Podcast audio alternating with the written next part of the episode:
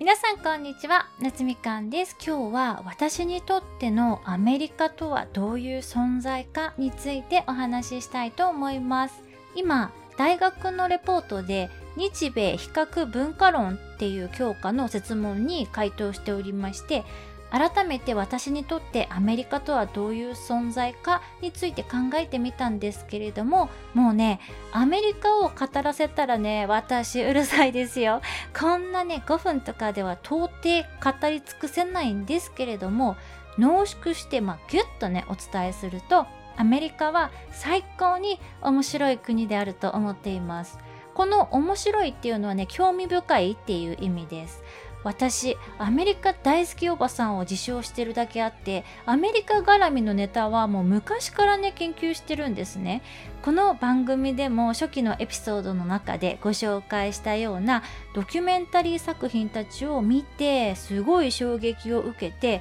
アメリカってこんな衝撃的なことが日常的に起こってるのかそれはもう一体どういう場所なんだろうと思って旅行でアメリカもね数回訪れました。ドキュメンタリー作品とかでだとアメリカって結構過激な場所っていう風に描写されがちなんですけれども実際に訪れてみると人たちねすっごい優しいし私自身がアジア人だからって嫌がらせされたってことも私はなかったですね。むしろエアビーで部屋を提供してくださったホストの方たちとかは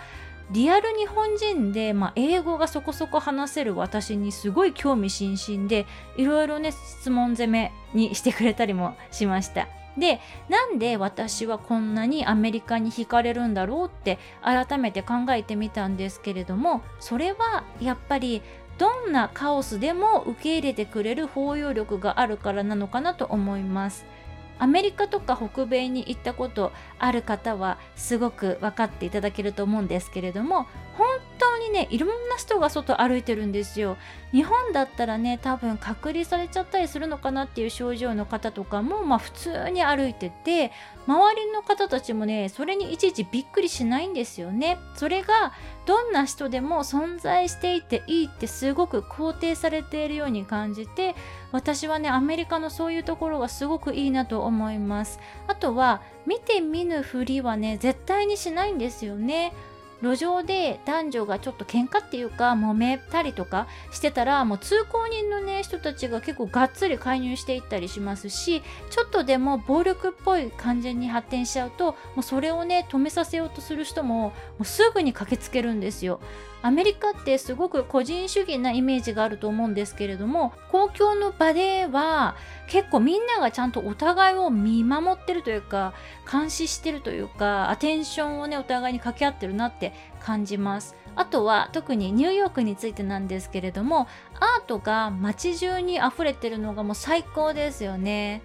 ニューヨークに以前行った時に The Ride っていうマンハッタンをバスでね乗ったまま一周するツアーがあるんですけれどもバスがね近づくと各スポットにいるダンサーさんたちがね踊ったりするんですよ。セントラルパークのところに着いた時にはねバレエダンサーの方たちがスタンバイしててすっごい綺麗な踊りをね見せてくださったりとかそんな感じで街の景観とアートが自然に融合していて本当にね美しい場所だなと思います。街行く人たちもアートがね日常にあるのがもう当たり前っていう感じで歩いていてそれがまたかっこいいんですよね。ここまで好きなところをねこうつらつらつらっと並べてみたんですけれどももちろんアメリカの全部を私は崇拝してるってわけではないです。